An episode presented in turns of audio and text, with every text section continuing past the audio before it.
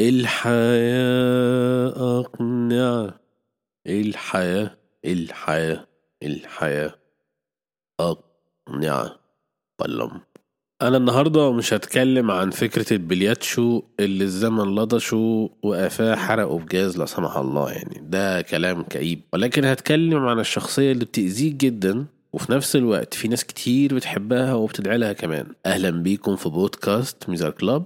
ومعاكم محمود ميزار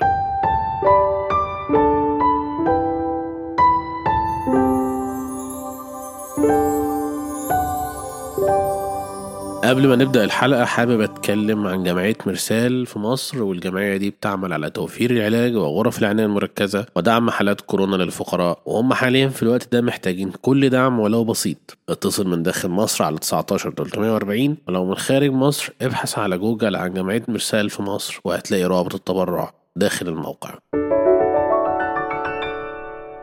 اللي بيسمعني دلوقتي حاليا ممكن هو أو هي في حياتهم أقنعة بيلبسوها والمقصود بالأقنعة إنها مش نفاق أو كده يعني. لا نهائي. المقصود دورك في الحياة يعني أنت لو دلوقتي راجل فمرة بتبقى ابن مرة بتبقى زوج ومرة تبقى أب ومدير موظف. والفلسفة اللي بتكلم عنها دايما شرحت الموضوع من حوالي 2000 سنة وقالت لك إنك في شبه مسرحية وإن كل قناع فيهم بيعبر عن جزء في حياتك وإنك لا يمكن تبقى حلو جدا ومكتمل النضج في كافة الأقنعة. والنضج هنا نضج الأخلاق والقيم وإنك تحاول بقدر الإمكان إنك تخلي معظمهم كويسين. مش هنقول جيد جدا هنقول بس مقبول. وإنه طبيعي وده ما يتزعلش عليه نهائي إنك تخسر قناع أو قناعين في حياتك. ولو خسرتهم حاول تحافظ على الباقي. يعني ممكن تبقى زوج فاشل ولكن ابن ناجح أو أب ناجح ودي بتحصل كتير.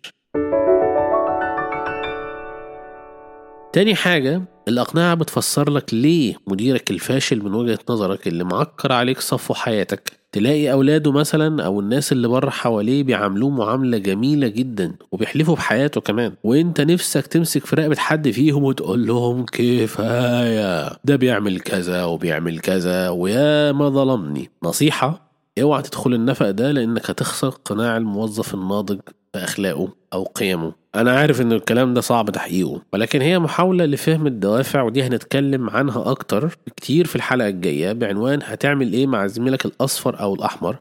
وهنركز أكتر على التعاطف. وطبعا أكتر مكان هتلاقي فيه الأقنعة ظاهرة وبوضوح هي صفحة الحوادث في كل جورنال.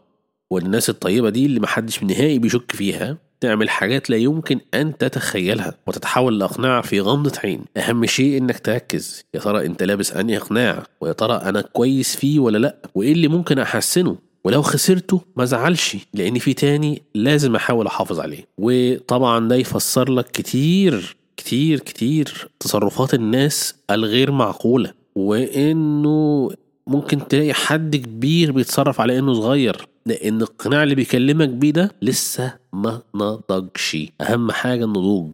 كان معاكم محمود ميزار. وأبلغكم حاليا إني على أكتر من منصة والروابط هتبقى موجودة على الموقع الخاص بيا ميزار دوت كلاب يومكم بيضحك.